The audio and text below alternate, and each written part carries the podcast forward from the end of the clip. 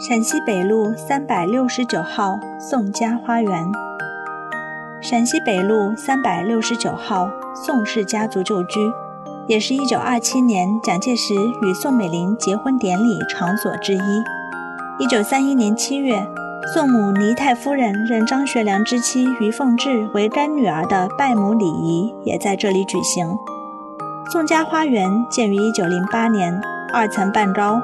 四面临空的英国式花园别墅住宅，住宅宽敞明亮，楼前绿树成荫，景致宜人。原主人是一个叫约翰逊·伊索的外国人，后被著名基督教牧师宋庆龄之父宋耀如买下，成为宋家花园。解放初，宋庆龄在这里创办了上海第一个新型的中国福利会托儿所。邓颖超等应邀来到宋家花园参加托儿所的开幕典礼。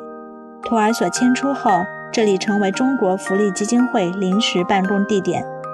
一九八一年，宋庆龄去世后，这所饱经历史沧桑的房子由中国福利会管理，宋庆龄基金会使用，同时又是福利会老干部活动室。宋家花园旧址被列为上海市优秀历史建筑。